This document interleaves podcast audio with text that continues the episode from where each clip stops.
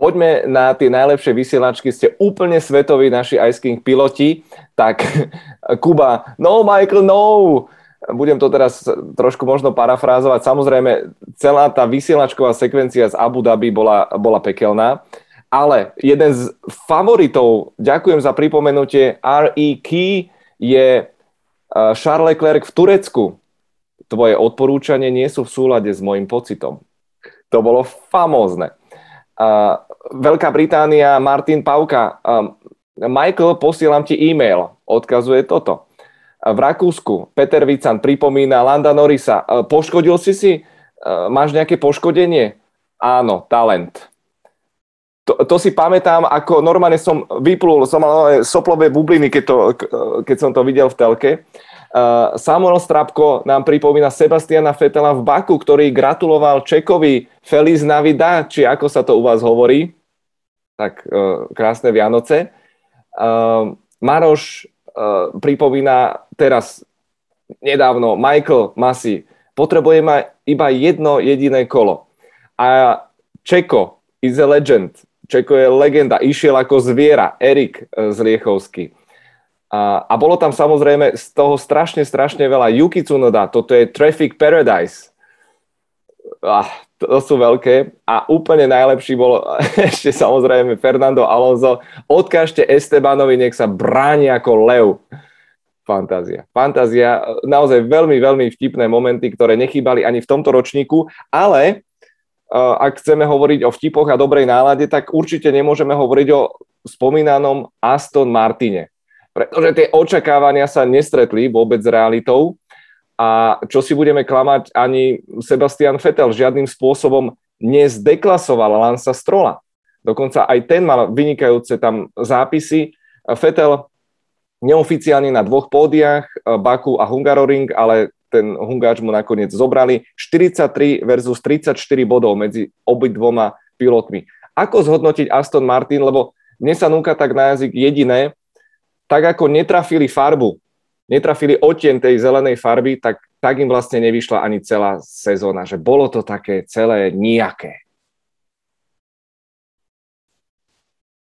Zase som ťa vypol. Ja naozaj už toto. Abdikujem. Ne, v pohodě, to jsem se tentokrát sám, ale jak mám žádný pravomoci, víš, ty jsi šéf, takže ano, ano, já vlastně musím nevidím ani komentáře, já vidím jenom pár komentářů, to je hrozný, on má, má jakou fintu normálně, neskutečně. A nová vysielačka bude obľúbená, zase jsem tě vypol. Uh, MMA, no pojď. No, tak eh, to možná trošku k tomu smutnému příběhu Astonu Martin. Uh, já jsem teda taky očekával mnohem víc. Problém je, že nakonec musím říct, že to asi zvládli, nechci říct úplně ze ctí, ale přežili to, protože tam mi přijde, že ten začátek sezóny jim extrémně extrémně ublížil a přišlo mi, že jim to ublížilo tak skoro jako, že si to brali osobně, tu změnu pravidel. Protože oni podle mě to auto, který měli, tak nevypadalo vůbec špatně, ten potenciál tam byl.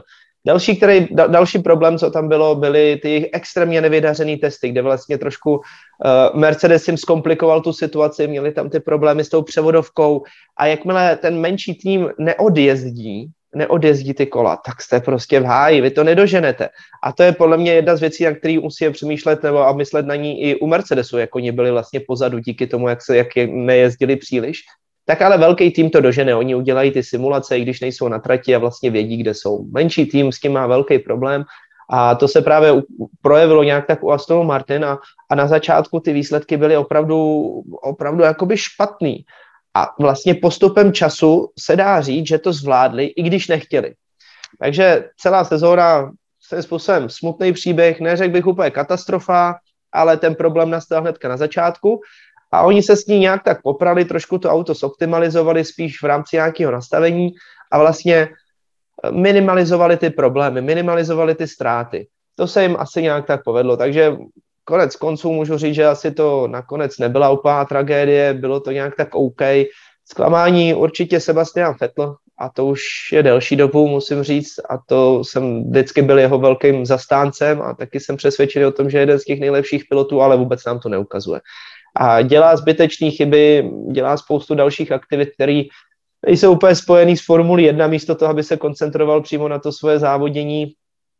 A nějak tak se vypařila trošku ta jeho aura, proto já jsem, nechci říct doufal, ale věřil jsem v to, že vlastně on si dá jednu, jednu uh, sezónu pauzu a pak by se vrátil. Samozřejmě otázka, jestli by se mu to povedlo, ale to by podle mě dávalo mnohem větší smysl, protože mi nadále přijde, jak kdyby byl prostě vyhořelej, už je ty jeho vysílačky, ta, ta dikce, ten styl, jak jakoby on mluví, on je takový utrápený. Teď naposled zase jsme slyšeli Abu Dhabi, jak on byl zoufalý z toho, že zase nepostoupil v té kvalifikaci. A to je podle mě něco, co na něm prostě leží taková obrovská deka, která mu nedovoluje se vrátit do toho, co mu, co mu prostě fungovalo. Takový ten pozitivní přístup, ten drive, taková ta, ten prostě ten směr dopředu a neřešit to okolí. Tuhle chvíli on řeší příliš mnoho věcí, všude všechno, místo toho, aby prostě z toho nakonec byl dobrý závod. A paradoxně to nějakým způsobem pomohlo uh, Lance Strollovi, který opravdu musíme říct jako pěkný, jak se mu vyrovnal. Samozřejmě není to ta top forma Sebastiana Fetla, ale pěkný. Vyrovnal se mu slušně, měl tam několik moc pěkných jakoby, výsledků na to, jak jakoby, je všeobecně vnímaný a myslím si, že je to velmi negativní, jak ho jakoby všichni vnímáme v podstatě, tak uh, paradoxně ten překvapil. Překvapil slušnýma výsledkama.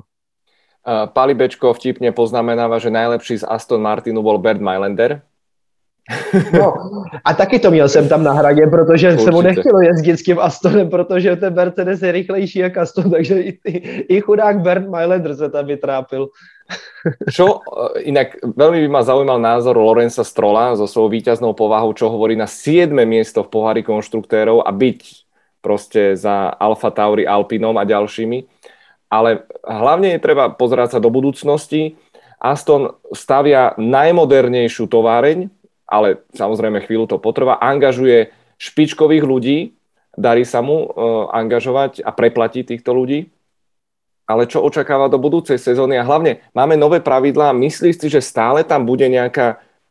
Ja neviem to, sa teraz uh, vyjadriť možno presne, lebo oficiálne to povolené nie je, ale skrytá spolupráca s Mercedesom? Myslíš, že znovu sa tie ich auta budú podobať?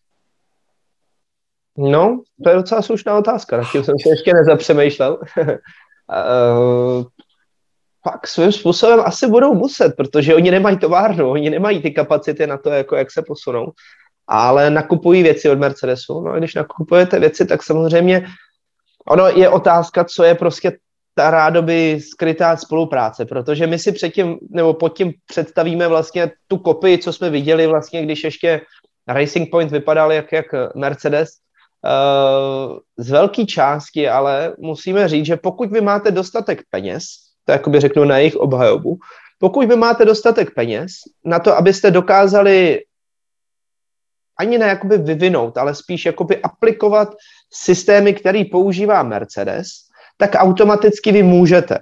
Protože z velké částky to, co vy si nakupujete, tak dejme tomu, že to bude motor, převodovka, možná, možná diferák, nějaký takovýhle věci, tak všechno už vám automaticky předurčuje to nastavení toho auta, respektive i vzhled toho auta, tu konstrukci toho auta protože vlastně na základě toho, jak je to celý udělaný, tak ono vás to donutí mít nějakou podlahu, mít nějaký prostě geometrii nějakých ramen, uh, na připojení těch ramen, na tu funkci těch ramen vlastně na tom zavěšení a tak dále a tak dále. Takže z velké části když vy na to ty peníze máte, máte základní charakteristiku a rozvedete ji dál, tak logicky byste měli skončit ve stejném momentu a ve stejn, na stejném místě jako vlastně Mercedes.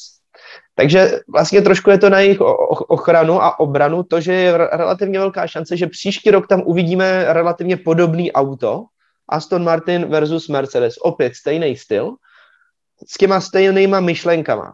Je možný, ale že samozřejmě některé ty detaily se tam budou lišit, protože vy nemůžete už dneska vlastně brát ani ty z toho minulého roku ty věci, těch ty se čím dál tím víc omezují, takže oni budou muset být kreativní ze své strany. Ale pro mě ta základní koncepce nadále bude stejná, že pokud bude nahoře Mercedes a bude to, řeknu, ten low rake auto, ten příští rok už by to mělo být všechno stejný, ale dám ten příklad toho, že by to byla takováhle diametrálně jiná koncepce než ten high rake, tak i Aston Martin bude mít stejnou koncepci jako Mercedes, protože to je daný těma komponentama, který od nich vlastně od nich nakupují.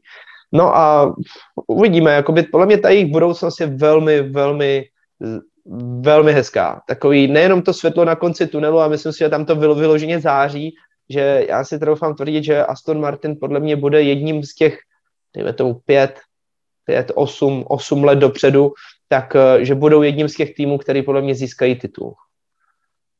Mm-hmm, dobré, dobré, silné, páči sa mi to. Uh, poďme na ďalší rebríček, priatelia, a je to rebríček um, Zázrak roka. Mám tu dokonca 10 bodíkov a opäť začnem s odľahčením. Zázrak, ktorý... to je zázrak. Eh, jedna vec, ktorá sa mi nepodarila dodnes rozlusknúť, desiate miesto, ako som sa zamotal do toho kábla v komentátorskej kabine na veľkej cene Maďarska. Ak si to videli možno na sociálnych sieťach, naozaj, ja som sa, sa skoro uškrtil a bolo to obmutané trikrát. Divné, nerozumiem. Deviate miesto pomerne jednoducho a možno by si to zaslúžilo vyššie priečky Max Verstappen a Abu Dhabi. To bol zázrak úplne asi zo stratosféry. 8. miesto, výkon Louisa Hamiltona v Brazílii a jeho stíhacia jazda počnúc sobotným šprintom a nedelnými pretekmi. 7. miesto, najrýchlejšie kolo Nikitu Mazepina v Belgicku. Za safety carom. Nakoniec sa nerátalo a ani plus jeden bod sa nepripisoval.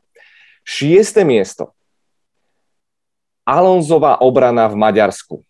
A aj to, že sa na pódium vrátil po 7 rokoch a celkovo aj to, že už sme aj zabudli, že tesne pred štartom sezóny e, mal Fernando Alonso ťažkú nehodu na bicykli a, a podstúpil operáciu, vynechal uh, nejaké tie testovacie jazdy a má dve titánové uh, doštičky v, uh, v ústach a aj sa mu zmenil trošku ten, ten úsmev.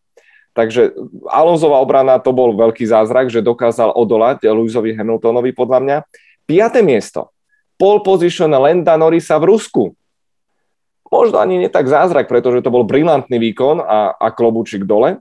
Štvrté miesto. Okonov triumf na Hungaroringu. A potom ešte aj ako bežal uh, smerom na pódium s tými svojimi tenučkými nožičkami, to bol fakt zázrak. Okolnosti mu dopriali a, a, a doprajeme aj Estebanovi. Tretie miesto je druhé miesto Georgia Russella v kvalifikácii v SPA. Mokré podmienky, šialené kolo, klobúk dole. Naozaj, to bola, to bola jazdecká fantázia. Druhé miesto double McLarenu v Monze. Priatelia, jediné double v tejto sezóne získal McLaren je to neuveriteľné pri tej sile, ktorou disponoval Mercedes aj Red Bull, ale zároveň sile v podobe svojich pilotov Hamiltona a Verstappena. To znamená, že ten Bottas s Perezom nikdy nedokázali uh, ten správny moment prekonať uh, buď kolegu alebo tímovú jednotku, tak to je podľa mňa akože vážna vec. No a zázrak roka, absolútny zázrak roka a musím povedať, že v tomto prípade tomto prípade som trošku, trošku asi osobný a ja vám ponúknem aj fotografiu, aby ste to mali z prvej ruky. Ešte som ju stiahoval a mám ju tu, lebo toto je absolútny zázrak roka a ja chcem, ja, ja to chcem tiež. Ako sa to podarilo vyriešiť? Hlasy Sebastiana Fetela sú podľa mňa absolútny víťaz tejto kategórie, pretože chlapci to odbakali výborne, e, nastrelili mu to parádne, Akurát, že na tých výkonoch sa to žiaľ až tak výrazne neprejavilo. Čo bolo zázračné pre teba, Pepa? Pre, ešte by som možno doplnil bod 11, ako sme dokázali odvysielať cez, celú sezónu v pandémii, v covidoch, ako nás v kuse testovali. Ty si úplne na kantáre, už tvoj nos je úplne hotový zo všetkých tých testov a som strašne rád, že sa nám to v rámci celého týmu Šport TV podarilo. To jsme to normálně vzal z protože já jsem chtěl říct, že je zázrak, eh, protože samozřejmě ten štáb, vlastně ty lidi kolem nás, který vlastně, když, když eh, vysíláme právě z Maďarska, anebo i z Čech, protože vlastně je to půl na půl, tak eh, někdy máme pátek, sobotu, je to v Čechách, když se komentují vlastně tréninky a kvalifikace, pak se jede do Maďarska, anebo se Štěvem, když děláme celý víkend, tak vlastně jsme celý víkend od čtvrtka do neděle, někdy až do pondělí vlastně v Maďarsku a ten štáb, který vlastně okolo nás je, těch, to množství těch lidí, se kterými jsme se tam vlastně jakoby v rámci toho vysílání potkávali, tak uh, nakonec ten zázrak je, že vůbec jsme to zvládli. Já jsem celou dobu říkal, že musíme mít nachystaný nějaký uh, plán B, protože to riziko tam je. Vlastně viděli jsme, že i piloti Formule 1 na to někteří doplatili, takže jsem říkal, co se pak stane, musí na to být připravený a ten zázrak byl takový, že vlastně nic se nestalo. Je to úplně, nevím, jestli jsme jak speciálně imunní, nebo jsme si to tam minimálně, já jsem si to vybral mimo sezónu, takže to vyšlo, vyšlo relativně dobře pro mě, ale, ale, ale vlastně kluci a všichni ostatní okolo nás, všichni byli v pohodě, výjima teda našeho hlavního režiséra Garyho, který, který teda nakonec, ale přesně mu to vyšlo mezi naše závody, takže jsme no. s tím ani neměli tak velký problém a to je podle mě absolutní zázrak, že jsme všichni v rámci možností zůstali zdraví. Já už len doplním, že že chcelo to veľkú dávku obety a obrovská vďaka mojej rodine, špeciálne manželke, ako máme malého synčeka, lebo to bola miestami ťažká paranoja, ako som sa vyhýbal ľuďom, davom a proste dával som si pozor, aby náhodou sa niečo nestalo. V konečnom zúčtovaní iba oficiálne Nikita Mazepin a Kimi Raikkonen mali pozitívny test. Poďme na bitku o 5. miesto v pohári konštruktérov, ktorá trvala pomerne dlho, a napokon to strhol na svoju stranu Alpin, to znamená, že odsunul Alfa Tauri. E, rozdiel bodov 155-142. Alfa Tauri vyzeralo to tak, že má konštantne rýchlejší monopost. Žiaľ, mohli sa spolahnúť v podstate iba na jedného pilota Piera Gaslyho, ale žiaľ, neboli schopní pretaviť ten potenciál do výsledkov. Aj Gasly sám priznal, že napríklad no, máme veľmi krehké predné krídlo. Myslím, že trikrát v sezóne o neho prišiel v šprinte v Monze, v Bahrajne hneď v úvode a Alfa Tauri tým pádom prišlo o cenné body. Môžu byť spokojní s tou šiestou priečkou?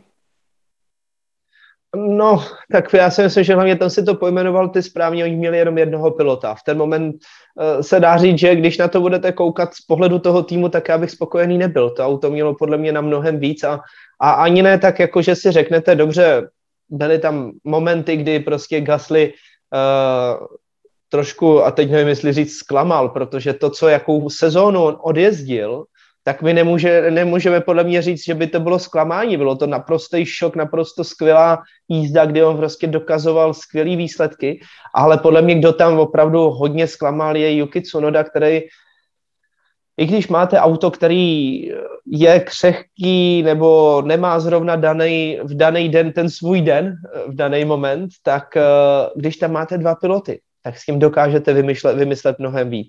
A tohle byl podle mě jejich největší kámen úrazu, kde oni neměli prostě dva piloty, který by si navzájem mohli pomoct, protože to, jak řešíme ty undercuty, overcuty, tu taktiku na těch prvních dvou místech, to byl takový ten už náš trend, tak to samý, úplně to samý se řeší i v tom středu pole. A samozřejmě i to, že vlastně vy používáte to druhý auto toho druhého pilota jako nějaký nátlak na ty piloty, se kterými vy závodíte, protože přesně tak to může probíhat. Takže to, kdybychom si odmazali čelo pole, tak ten stejný souboj probíhá tam. No a ve chvíli, kdy tam jste osamoceni sami, tak doufáte jenom v to, že vlastně vám to půjde natolik dobře, že budete ten nejrychlejší z toho zbytku světa a nebudete se muset potýkat s těmi souboji, s těmi ostatními piloty. Ale ve chvíli, kdy v nich, kdy v nich jste a musíte tam bojovat, potřebujete to druhý auto. Druhý auto. A Yuki ten stal z mrtvých v podstatě v posledních dvou závodech, jinak celá ta mhm. sezóna byla absolutně strašná. Takže mal, to byla škoda. No. On mal výborný úvod, lebo testovalo sa v Bahrajne a potom sa jazdilo v Bahrajne. Potom bol premotivovaný na Imolu, kde takisto testoval viackrát predtým, ale hneď to tam rozbil a odvtedy to s ním išlo o 10 5. Tým ho vlastne presťahoval do Talianska, do Faenzy. Napokon najali, vlastne koučoval ho Alex Albon. Dokonca k takémuto rozhodnutiu kroku prišli a v tej poslednej tretine sezóny, štvrtine sa bolo vidieť, že sa to zlepšuje. A my sme aj na seba pozerali už v tej Saudskej Arábii, v tej kvalifikácii, ako mu to Yukimu išlo a takisto v Abu Dhabi završil to fantastickým, drzým, trošku kamikadze manévrom na konci cez Botasa. A do, prenosu, do prenosu sa to ani nezmestilo, takže to bol, to bol parádny manéver a veľmi sympatické štvrté miesto, rozlúčka so sezónou vyšla, ale opäť sa tak nejak raz ukázala tá obrovská slabina Red Bullu, že on má síce tú širokú juniorskú základňu, ale nevie to asi natajmovať, nevie s nimi robiť. Neviem, či sa zhodneme, ale opäť to vyzeralo tak, že Yuki eh, bol o rok skôr v tej F1. Souhlasím, určitě ano a, a je to možná na jednu stranu asi i škoda. Uh, každopádně tam jde spíš o to, že dobře, pokud uděláte tu chybu a dáte ho tam o ten ro- rok brzo, příliš brzo, tak kolik šancí on pak dostane. A to je podle mě něco zásadního, že ve chvíli, kdy vy víte, že bude mít ještě jeden a možná třeba dva roky, tak vás to vlastně nemusí vůbec mrzet a je to vlastně velmi dobře, že už tam tu jednu sezónu je, protože si na to zvykne. Sice nebudou ty výsledky dobrý, bude bourat a tak dále, ale tu další sezónu bude o to dál. To znamená, že vlastně vy nechcete ztrácet dneska ten čas vlastně s těma pilotama. Vidíme to na tom trendu, jak vlastně ty mladíci chodí nebo přichází do Formule 1 a jsou čím dál tím mladší. Čím dál tím mladší prostě ty kluci a, a, a je to trend ve všech sportech dneska po celém světě a děláte, co děláte, tak prostě za chvíli budou, eh, za chvíli budou soutěžit a sportovat 15-letý eh, děti v podstatě. Mhm ale ta výkonnost tam je, protože vlastně oni jsou od malička vedený čistě prostě výkonnostně na ten a připravovaný na ten vstup, ať už do Formule 1 nebo do jakéhokoliv dalšího jakoby vrcholového sportu. A to tělo je mladý, ono to zvládá, ono se přizpůsobí a ve chvíli, kdy do toho mladého těla nalejete ještě ty zkušenosti, ono to nějak tak jako přechroupe, zvykne si za ten jeden rok, tak ty další roky najednou už prostě jste k nezastavení, protože jste mladý, máte ten výkon, do toho máte už ty zkušenosti i za cenu toho, že jste probourali, teď konkrétně u Yukiho, u Yukiho jednu sezónu, ale ten výhled do budoucna je extrémně dlouhý, protože vy nejste limitovaný tím, že jste tam přišli v 30 a máte tři roky na to zajet. Takhle vy máte vlastně polovinu života před sebou, nebo jakoby polovinu té kariéry minimálně ještě před sebou. A to je úžasný, to je podle mě z tohohle pohledu je to správně a jak říkám, když máte což je komfort, který se nemůže jen tak někdo do, dovolit, když máte tu jistotu toho, že pojedete další rok, tak proč ne? Myslím si, že pak už to není na školu. Samozřejmě ten tým tím utrpí v té dané sezóně. Len pripomínam, veľmi dôležitý opäť ten zákulisný politický moment, že my tu teraz si povieme, že áno, Yuki by potreboval ešte jeden rok, ale tam bol obrovský tlak z Hondy. Honda končila, chcela tam mať pilota a tak ďalej a tak ďalej. A to sú práve tie, tie efekty, ktoré on nemal na výber. Odmietnete F1? Samozrejme, že nie. A, a, a riskol to a uvidíme. Podľa mňa tá druhá sezóna je vždy taká, taká kritická pre všetkých nováčikov a tam sa bude lámať e, chlieb. Teraz ale, Pepa, vytváram priestor pre, pre pochválu, vychválenie Piera Gaslyho, pretože Opäť to pripomenie mi to chlapík, nad ktorým som ja osobne zlomil palicu, vykopli ho z toho Red Bullu, sám si za to mohol, nehody, tlačil na to príliš, ale ako on sa dokázal resetnúť a čo on predvádzal v tejto sezóne, tak to bolo niečo fantastické.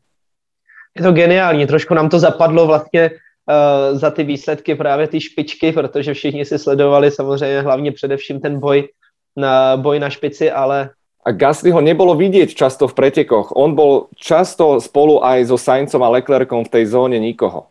No on tam právě vyplňoval nádherně, to bylo, o čem jsem mluvil před chvilkou, že on vyplňoval krásně vlastně tu mezeru mezi tím zbytkem světa a tou, tou vlastně jakoby nejrychlejší, eh, nejrychlejší částí toho startovního pole. A to je podle mě to ideální místo, kam vy se přesně potřebujete zapasovat, protože prostě dopředu si můžeme říct, že Alfa Tauri uh, nemělo a nemá ten vlastně jakoby tu ambici bojovat s Red Bullem nebo s Mercedesem. Prostě na to takhle malý tým nemůže ani pokukovat potom a vlastně to, co oni dokázali, bylo úžasné a, a kam to Pierre šoupnul, to je, to je, to je bomba, protože vlastně pro něj dobře, že nebyl vidět, on si tam měl takový ty svoje závody a do určitý doby, dokud tam nebylo Ferrari, tak byl takový, řeknu, až neochvějný. Jako opravdu se mu dařilo, sice tam v té době byl víc zase McLaren, ale dokázal tam vydržet, dokázal tam vydržet v podstatě skoro celou sezónu takže klobouk dolů před ním a po těch těžkých letech, co prostě zažil v těch předchozích uh, sezónách, tak uh, tohle je bomba. Problém je, co s ním dál. To si myslím, že je taková ta neúplně milá, milá otázka, která určitě i jeho napadla už několikrát. Mm-hmm. A co dál? Prostě vy odjezdíte celou kariéru v Alfa Tauri, to je tak jediný, co můžete, protože Alpin nepřipadá v úvahu, teď jsou ještě horší jak vy, tak proč byste chodili do týmu Alpin, sice to je továrna, ale je tam Esteban Ocon, teď je tam, že uh, Fernando Alonso, který když skončí, tak pravděpodobně Oscar Piastri je nachystaný, žádný další týmy nepřipadají moc úplně v úvahu, takže pro Gaslyho dost taková patová situace, i přesto, že prostě fakt ukazuje ty kvality a myslím si, že tu kvalitu jeho podtrhuje situace, do kterých se dostal Čeko Perez. Protože ani Perez tím autem nedokáže jet. a nedokázal to ani Albon a myslím si, že ale u Pereze jsme měli jistotu toho, že když on tam přijde, tak si můžeme krásně jako počkrtnout a říct ano, opravdu ten výsledek je takový, že to auto sedí jenom Maxovi Verstappenovi, nikomu jinému. A příští rok bude jinak. Takže uh, uvidíme i, co se samozřejmě podaří Alfa Tauri, ale co dál, no, tak jakoby víme to, že tu kvalitu má, víme, že je jeden z těch nejrychlejších, jenomže na do smrti bude jezdit na pátý místě a to není úplně, úplně asi jako ideální stav pro něho, no. A kto vie, keď náhodou Hamilton ukončí kariéru? To sa budú diať šachy. To je, to je jediná šance, myslím si. To je jediná šance a v ten moment opravdu on by mohl jít do Mercedesu, i když já ho typuju až na nějakou takovou tu třetí možnou variantu pro Mercedes. Jsou tam ještě jiní. Helmut by ho reťazou zviazal, by ho nepustil, lebo oficiálne má kontrakt ešte na dve sezóny, ale zase Pierre Gasly, myslím si, že uh, doktor Helmut mu ešte dlhuje nejakú službičku. Uh, dobre, uh, inak naťukol si tu ten druhý monopost v Red Bulle, to som mal normálne, že boldom otázku, ku ktorej sa dostaneme. Inak zostanete naladení, pretože predstavíme vám aj naše power rankings, ktoré máme s Pepom, top desiatku pilotov, ako to vnímame v tomto ročníku a nezhodli sme sa celkom. Alpin, tým Alpin, ktorý sa veľmi vkusne prefarbil pre túto sezónu, zároveň vykopol Cyrila Abitebula, došlo k významnej reštrukturalizácii a napokon urvali, urvali 5. miesto v pohári konštruktérov a Alonso dokázal zdolať Okona 81-74 na body. Ale čo si budeme, na tej trati to nebolo to práve orechové, často výrazne zaostávali. Myslím, že Alpine je jeden z tých tímov, podobne ako Williams, že zrazu na nejakej trati, nejakom okruhu im to auto fungovalo. Ale na dvoch tretinách, možno až troch štvrtinách im to nefungovalo. Oni mali aj ten chladič, taký ten široký, išli konceptuálne trošku inde a zároveň to je jeden jediný tým s pohonou jednotkou Renault. Myslím si, že v konečnom tom zúčtovaní Alpine musia byť prešťastní z tej, z tej piatej priečky. A, a mali šťastie na Hungaroringu, čo si budeme klamať, ale išli tomu e, napred. Takisto v Saudskej Arábii veľmi cenné body. No a od druhej polky sezóny Alonso takisto išiel ako staré známe španielské zviera. Ano, ale a já nevím, dlouhodobě jakoby prostě mě tam strašně mrzí ten jejich začátek. To, co tam už teda tentokrát současné době potetovaný Cyril Abitebul vytvořil, tak to je něco, na co prostě doplácí tým Alpin z toho dlouhodobého hlediska a je to prostě tovární tým. To je zásadní si říct. To nejsou nějaký garážisti, nemůžou být garážisti, sakra, když oni mají peněz, mají zázemí, mají prostě všechno, ale nemají na to. Prostě nemají na to. Oni jsou jednou z největších automobilek vlastně ve Formuli 1. Jsou mnohem větší než nějaký McLaren, to prostě, to je, to je tak strašně silný zázemí, který oni za sebou mají a nedokážou to přetavit vůbec v nic a to je prostě pro mě úplně do nebe volající a strašně mi to mrzí, protože já jsem Renault a vlastně uh, za dob ještě právě speciálně Fernando a Alonso, já jsem, to, já jsem to miloval ten tým, to bylo skvělý, to byly skvělý výkony, to, co předváděli a, a, a měli tam ty správný podvodníky, prostě dokud tomu šéfoval mm. Briatore, mm. tak, tak to všechno fungovalo. Oni, oni prostě šli si zatím svým tvrdě. Teď, teď je to prostě tým, o kterém vy nevíte, vy ho neslyšíte, vy ty lidi ani nevíte dneska pořádně, kdo jim šéfuje. A to je podle mě jakoby něco, co je, co je obrovský problém. Oni by se měli postavit prostě a říct, dobře, jsme tady, pojďme sakra něco dělat. Teď už je jedno, kolik to bude stát peněz. Tak pojďme dát do jedné sezóny peněz dvakrát tolik. Teď už se tady plácáme kolik sezon? Pět? Šest? Něco takového, kdy se na to už připravovali vlastně ještě v době, co to byl Lotus na to převzetí, tak oni do toho investovali prachy už v té době. A stejně to k ničemu nevedlo. A to je podle mě ten největší problém, že oni si měli uvědomit, že musí do toho dát mnohem víc peněz. A musí zkrátit tu dobu a musí tam mít správní lidi, což dobře, lehce se to řekne, mnohem hůř se to udělá, ale ty, ty výsledky nereflektují ani ne ten potenciál, ale to, kde oni by měli být. A to je podle mě ta největší jakoby škoda celého toho týmu a ta smůla, že vlastně máme tam Fernanda Alonza, Estebana Ocona, skvělý oba dva, skvělý piloti, jeden velmi zkušený, rychlý, druhý mladý, ale taky super rychlý. A dneska už se dá říct, že zkušený a nakonec toho dokázali vyždímat to, že si říkáme, jaký to byl zázrak, že teda vyhráli vlastně závody, jakým stylem.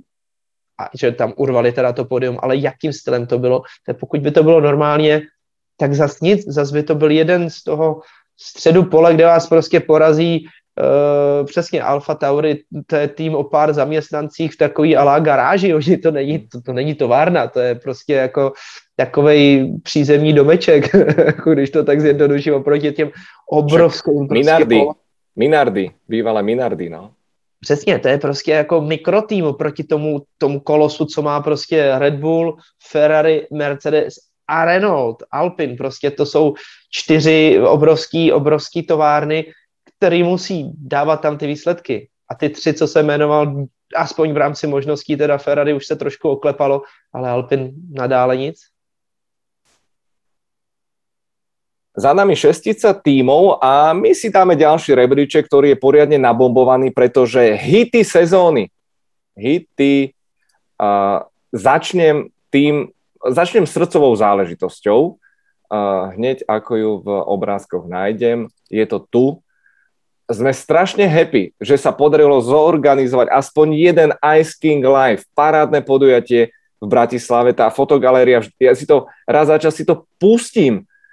330 e, fanúšikov v čase pandémie, e, otestovaných, všetko bolo, čo mi tu ideš, čo mi tu ukazuješ a fantastická atmosféra a, a našim cieľom je samozrejme e, opakovať takéto eventy aj v budúcej sezóne, tu máš prst naspäť, e, že a veľmi radi sa budeme stretávať opäť naživo, pretože je to extrémne úžasná energie, takže hneď ako to podmienky dovolia, tak e, čo nazveme to Ice King Tour, to by rádi, bylo super.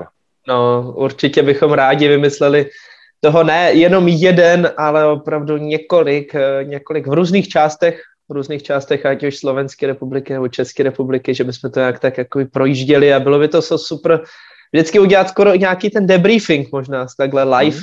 ale v zásadě jediný, co nás nejvíc omezuje v tuhle chvíli, tak samozřejmě jsou všechny ty restrikce a doufám, že ten příští rok už, už to nějak tak půjde a že, že, že se Štěvem něco vymyslíme takového jakoby záživnějšího, zábavnějšího, aby to nemuselo být jenom takhle virtuálně, což určitě taky není špatný. Myslím si, že to je fajn, že aspoň takováhle možnost opravdu je, protože nedej bože, kdyby to bylo před pěti rokama, tak by jsme ani tohle nezvládli, protože to technologie ještě nedovolovala. No mm. možná jo, ale já o tom nevěděl teda. jasné, jasné. Ale každopádně počas jednej prestávky nebudú chýbať naše spoločné špeciály a opäť pripomínam pre členov Ice King týmu pre všetkých pilotov v predpremiére aj s možnosťou aktívneho zapojenia. 19. priečka hity sezóny, divácké párty v holandskom Zandvorte, v americkom Austine, v britskom Silverstone, v Austine divácky rekord 400 tisíc fanúšikov evidovali. Mali sme ďalšie viaceré podujatia, kde sme im ticho závideli, takisto v Rakúsku, veľmi pekné nakoniec návštevy, takže to bolo super. Úplne to nadšenie a tá energia, ktorá sávala z televíznych obrazoviek, nám sa podarilo a opäť uh, poďme spomínať, dostať na Hungaroring a opäť, Ježiš, ja som taký rád, že sme tam boli a super atmoška v komentátorskej kabíne uh, spolu s Richardinom. Aj večer bolo celkom veselo a, a aj a postretávali sme vás, fanúšikov, v uliciach Budapešti, uh, sme si mávali, kývali počas večere pred Four Seasons, to bolo strašne vtipné, keď sme sa stretli. Počkať, kde sme? Kde sme? Nevidím sa. Uh, a potom sme mali ten pruser s akreditáciou, že sme sa fotili s fanúšikmi, lebo tam tá pani angličanka povedala, že to by sme nemali robiť. Tak uh, sme strašne radi, že sme vás aspoň na Hungaroringu mohli vidieť. 18. priečka. Návrat priezviska Schumacher do F1. Hoci Pepa správne povedal, že ten hype trošku poklesol. 17. miesto. Vysielačky Yukiho Tsunodu a jeho neustále nadávanie na každého, na všetkých a tie jeho vulgarizmy, ako to tam dáva. 16. priečka, a to si o chvíľočku pozrieme, špeciálne dizajny príliep. Um, bolo toho viac ako dosť kvalitná úroda. Na 15. hit sezóny mám skutočno, že na pódiu sa nám prestriedalo 13 rôznych pilotov. Úplná fantázia, skvelé. Tá vyrovnanosť, aspoň ako taká, ako sme potom volali, tu bola. 14. priečka, dovolil som si tam zaradiť moju milovanú krčnú tepnu, že to zaradila a Pepové kung fu a mimiku a gesta, e, ktoré si dával nielen počas štartov. Na 13. pozícii mám aktivistu Sebastiana Fetela. Mm, smetiar, ochranca prírody, e, včelie farmy, zorganizovanie ženských motokárových pretekov v Sádskej Arábii.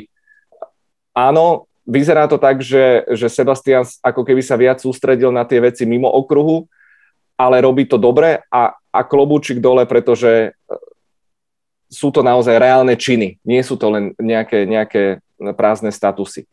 12.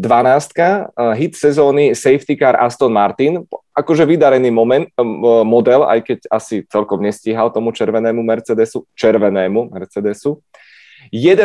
hit sezóny, otec Sergia Pereza v Mexiku. Pán Antonio bol fantastický. Na desiatej priečke mám kamery v prílbe. Aj teraz sme to mali na záver ročníka perfektné. Dúfam, že to technologicky vyladia a budeme ich vydávať čo najčastejšie, lebo úplne tam cíti tú pridanú hodnotu. Na deviatom mieste mám osahávanie zadného krídla za 50 tisíc eur. To nevymyslíš, takéto dotyky v prípade Maxa Verstappena a zadného krídla Mercedesu. 8. priečka, tetovania Zeka Brauna, ktorý si dal e, Monzu po tom víťazstve, Cyrila Abitebula, konečne tam má toho Honey Badgera, a, a inak stávka aj Daniel Ricciardo s tým NASCARom v Austine bola tiež veľmi milá. A teraz prichádzame na zásadnejšie témy. Sedmička, nazval som to, že omilostené okruhy nie sú na vine, trate. Boli, uh, bolo im odpustené, pretože čo si budeme klamať, Paul Ricard, Soči, Imola, to boli väčšinou trate, kde aj veľa z vás si chystalo taký dobrý mekučký vankúšik, vôňu levandule, a podriemkávali sme, niekedy aj v komentátorskej kabíne. Ale tento rok priniesli strhujúcu show. Všetky tieto, všetky tieto trate. Šestka, o to budeme s Pepom diskutovať veľa a môžeme rovno vlastne aj teraz e, na tieto dve témy, zatiaľ čo pustím e, obrázky rôznych pekných prílieb, kvalifikácie už neboli vôbec také kľúčové ako v predchádzajúcich sezónach. Naozaj sme videli množstvo predbiehacích manévrov aj medzi lídrami kvalifikácie boli napínavé, vzrušujúce, ale myslím si, že to bolo veľmi dôležité, že na rozdiel od minulosti, keď sme mali proste troch borcov, eh, troch chlapíkov, eh, tak väčšinou už len sa potom povozili do samotného konca. Čo ty na to hovoríš, Pepa, na tie okruhy a na tie kvalifikácie? No tak okruhu jako to ťák taky historicky víme, že když tam je do toho takový ten alternativní nějaký vliv, když tam do toho vlítne, tak, tak samozřejmě trať, na který se příliš nezávodí, tak může být velmi zajímavá, ať už je to déšť nebo nějaký ty přerušení a tak dále. Takže to jsou rozhodně věci, kde asi nemůžeme to dávat za vinu úplně okruhu a, a v další a, a hlavně v neposlední řadě spíš bych řekl, je další velký vliv a to je ten samotný monopost jako takový, kde já věřím, že na tratích, na kterých jsme doposud viděli málo předjíždění, málo se závodilo, tak eh, že ty novější monoposty, doufejme teda, budou lepší a bude se tam prostě víc závodit, eh, jestli budou víc blíž nebo blíž té chybě a díky tomu tam uvidíme víc takových těch změn pořadí a, a, a nečekaných momentů. Takže ty tratě samé, sami o sobě si myslím, že to je OK, výjima teda Abu Dhabi, tam mi to přijde, že to je docela zvláštní a můžeme být rádi za tu zápletku, kterou jsme měli teďka extra, protože změny na té trati tak byly horší, než jak vlastně jakoby špatně se předjíždělo v těch předchozích letech, což je pro mě absolutně nepochopitelná věc. No ale tak uvidíme třeba zase tam za, zacinká a změní to do příštího roku zase trošičku nějak jinak. A myslím si, že by to teda upřímně chtělo. Je to, je to šílený, že vy, vy naložíte spoustu peněz a nakonec to nedopadne, ale tentokrát je to určitě horší, takže opravdu by to chtělo to pozměnit. No a co bylo to druhé? Ty kvalifikace? Kvalifikace, ano, kvalifikace. Ono, jak se to vezme? Protože když se na to podíváme, tak samozřejmě ta kvalifikace nebyla tak důležitá, řekl bych spíš na, na čele startovního pole. Ale potom v tom středu startovního pole už zase začínala být relativně důležitá, protože tam záleželo na tom, že ty týmy většinou to měly tak, že některý byli lepší v kvalifikaci, některý potom byli vlastně jakoby lepší v závodě a ty, co měli jakoby lepší ty kvalifikace, tak mi přišlo, že v tom závodě nakonec, pokud to samozřejmě nebyl nějaký obrovský propad, tak nakonec dosáhli lepšího výsledku. Ale na tom čele startovního pole je pravda, že opravdu tam, tam už to nebylo tak důležitý, protože prostě ta výkonnost, která se lišila ne úplně v nějakým jakoby obrovským rozsahu, tak nakonec stejně vám stačila na to, abyste utrápili toho buď to vedoucího pilota, nebo toho, kdo prostě startoval před vámi, protože uh, najednou stačilo, že jste o dvě desetinky rychlejší na kolo a v ten moment vám samozřejmě zafunguje ten undercut uh, nebo overcut a, a je pravda, že opravdu tam ta, ta nutnost té kvalifikace se zmenšila, což ale na druhou stranu mi přijde, že je lepší protože vlastně díky tomu jsme viděli i víc závodů, protože kdyby vlastně jsme věděli, že extrémně moc potřebujeme tu kvalifikaci, tak ten tým, který už dopředu věděl, že vlastně bude ten líderský tým, ten, který vlastně míří na to vítězství, ale ví, že by nepředjel, tak by samozřejmě udělali maximum pro to, aby byli první v kvalifikaci, superstar a hned by nám odjeli. Takže vlastně svým způsobem je, je relativně dobře, že ty kvalifikace se takhle trošičku uh, násilnou cestou posunuly na, druhý, na druhou kolej, kde pořád jsme měli ten zážitek z té kvaldy jako takový, uh, ty emoce, ale pak jsme měli ještě ty extra emoce díky tomu, že se závodilo hned v těch prvních kolech a nějaký ty undercuty, overcuty, takže to já si myslím, že bylo, že je výhoda té evoluce těch aut, respektive toho, že jsme na konci toho evolučního cyklu a to nám dovolilo vlastně si s tím trošičku víc hrát a právě soustředit se víc směrem na ten závod. A e, netreba zabúdať na fantastické štarty. Uh, špeciálne teda Verstappena s Hamiltonom, z prvej, druhej, tretej pozície. Koľkokrát sme boli svedkami toho, ako sa zmenilo to poradie a konec koncov povedzme si aj to Abu Dhabi. V kvalifikácii Max takmer o 4 desatiny rýchlejšie ako Lewis, ale v pretekovom tempe nestačil. Veľký rozdiel bol v tých klesaní teplôt. Mali sme veľa nočných pretekov, takže úžasné zápletky a toto sa mi na tom páčilo, lebo čo si budeme klamať? Pred pár rokmi bola kvalifikácie, kvalifikácia, pozreli sme si poradie a prvá desiatka, možno jedno poradie sa zmenilo, takže ja, ja toto veľmi kvitujem a, a beriem to ako hit sezóny. Peťka, Peťka, veľmi kontroverzné, FIA vysielačky medzi týmami a riaditeľom pretekov. A myslím si, že je absolútne urgentné, aby od nového ročníka šéfovia tímov nemali priamu linku na Michaela Masiho alebo ktokoľvek bude v jeho pozícii, lebo čo si budeme klamať, on je poprvé tiež len človek, tiež vie len jeden gombík stlačiť naraz, ale opäť som si to predstavil ako na futbale, že, že by majiteľ klubu behal za rozhodcom a zjapal po ňom. To je podľa mňa nemysliteľné. To sa asi musí zmeniť. Mně popravdě přijde už jakoby nemyslitelný a špatně to, že tam vůbec probíhá nějaká diskuze.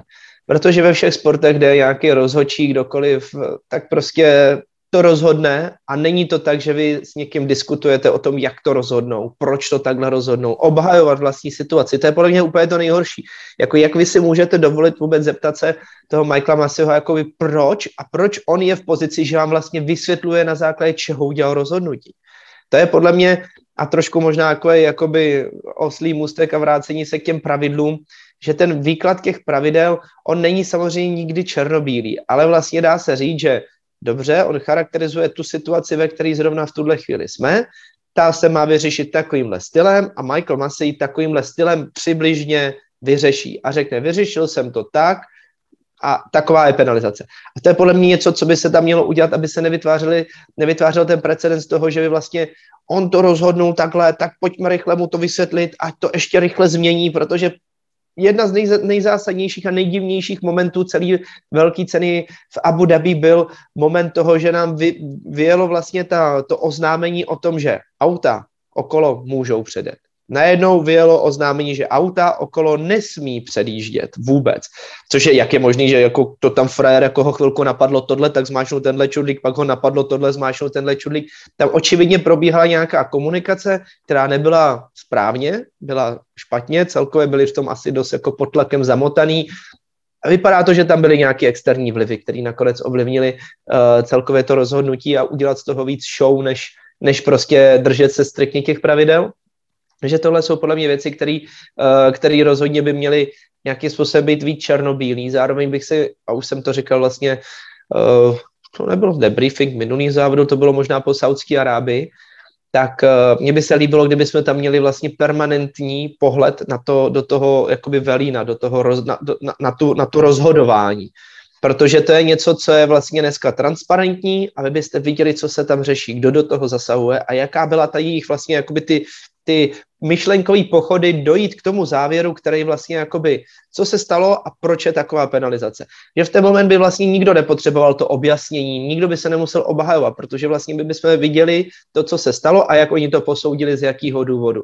A to je podle mě to nejlepší, protože v ten moment i vlastně je to samozřejmě ještě stížení situace pro Michaela Masiho a pro všechny ty další komisaře, protože oni budou na očích všech. Ale vlastně to vám v ten moment dává tu odpovědnost toho, že vy si musíte stát za tím svým rozhodnutím, musíte si stát za tím svým názorem, který v ten moment máte a to je podle mě správně, takže jak by to podle mě mělo být? Řeknete myšlenku, řeknete názor, řeknete rozhodnutí a obhájíte si ho. Nebo možná si ho potom obhájíte třeba před novinářem a před lidma, který do toho budou šít. Ale musíte prostě si stát za tím, co řeknete a to je podle mě cesta k tomu, aby ty pravidla se vykládaly správně, aby jsme všechno věděli, protože spousta těch věcí, ať už to jsou přesně tyhle vysílečky s šéfama týmu, je to vytržený z kontextu. Je to strašně chybí tam spousta další komunikace, která najednou my si říkáme, Ježíš, takhle to nemůže být a tohle a tamhle to, ale vlastně tam nám chybí dalších eh, desítky minut toho, co oni tam vlastně řešili a proč to tak je a do čeho oni vidí a do čeho my ne. Takže to, ta transparentnost podle mě by byla mnohem lepší. Je nemysliteľné, aby šéf týmu tam išiel s, s prepačením na kolenách prosiť riaditeľa pretekov, nedávaj safety car, len preto, že mi to nevyhovuje Pritom si viem predstaviť, že o 10 kôl v opačnej situácii by mu volal a možno sa to tak stalo. Michael, daj tam safety car, to proste nemôže tak byť. A je pravda, že uh, Michael Massey si to zavaril brutálnym spôsobom, lebo zmenilo sa to rozhodnutie a my do, dodnes nevieme prečo, ako. Uh, a nakoniec boli tie preteky reštartované, prečo nepristúpil k voľbe červenej vlajky, aj keď takisto by to bolo... Každý jeho verdikt v danom momente by bol kontroverzný. Mně tam navíc ještě přijde, že je strašně vtipný, že vlastně my jsme nikdy neslyšeli například zástupce McLarenu. Nikdy jsme neslyšeli zástupce Alfa Tauri.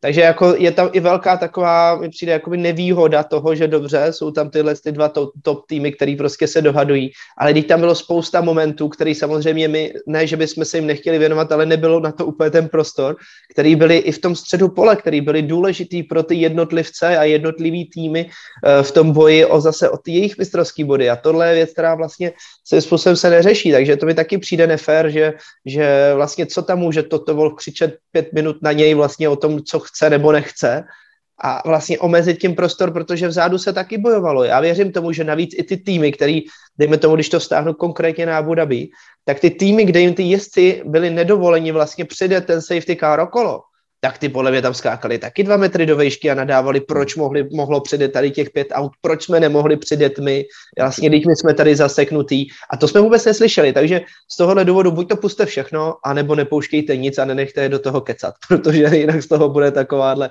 bramboračka jako i guláš. Áno, ďakujem za pripomenutie Tomášovi Slámovi, komunikácia v Austine, Alpín, Alan Parmen, ako tam hustil do Michaela Masiho, predbiehanie Alonza s, mm, s Raikkonenom, aj s Jovinacím, opäť traťové limity a tak ďalej.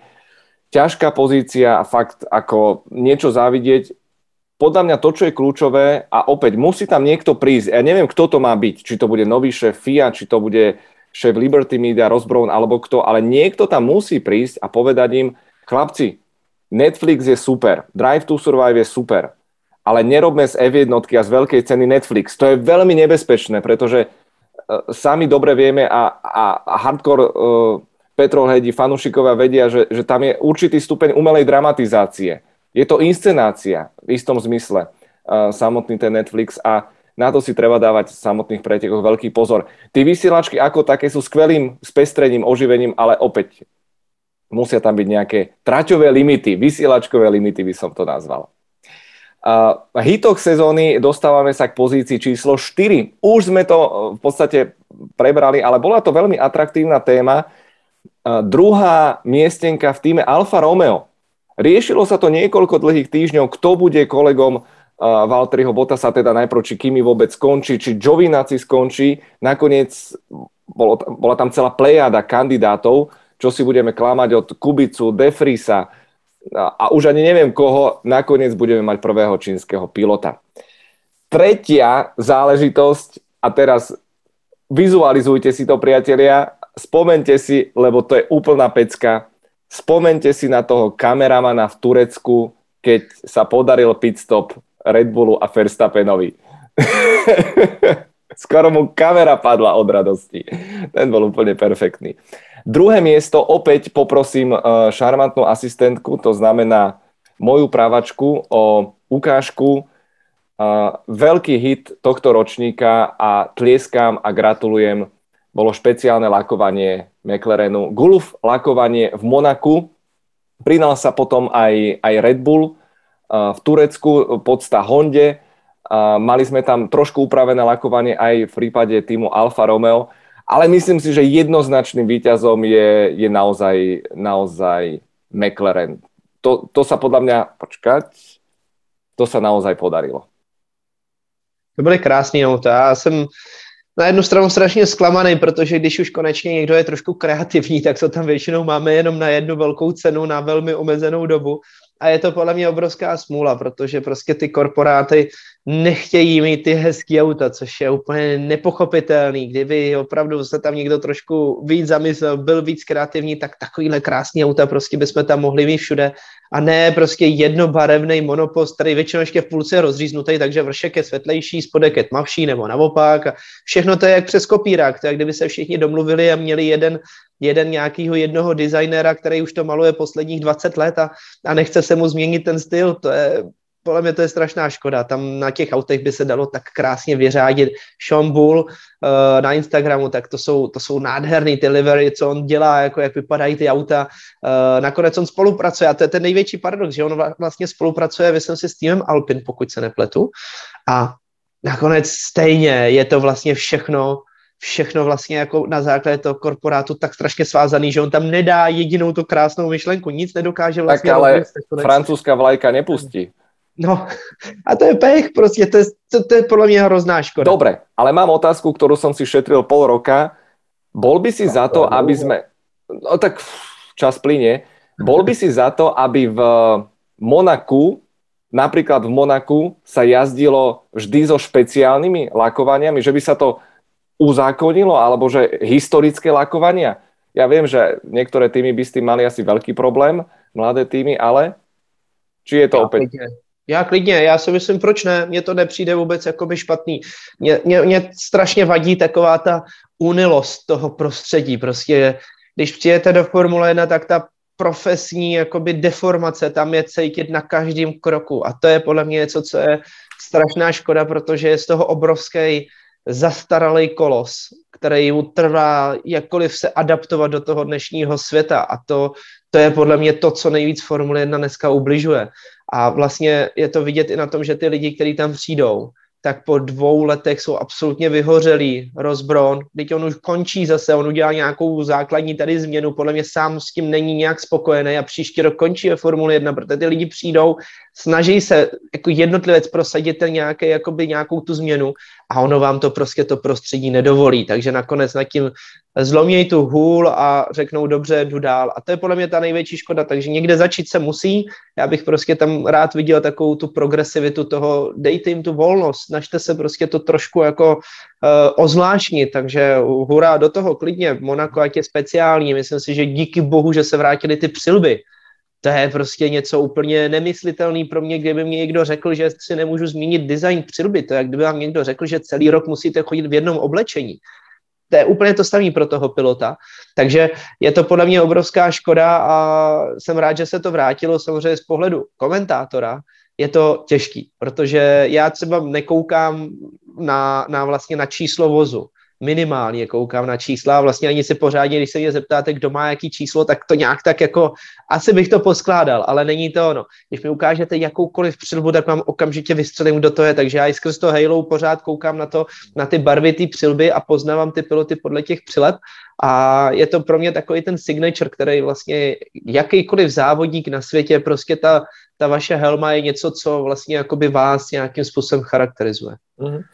Veľmi som zvedavý do budúceho ročníka, ako Aston Martin upraví svoje lakovanie a ten odtieň, pretože absolútne ho netrafili, bolo to príliš tmavé, mýlilo sa to v zamračenom počasí z Alfa Tauri aj s Mercedesom dokonca, takže uvidíme, čo na to múdre mozgy.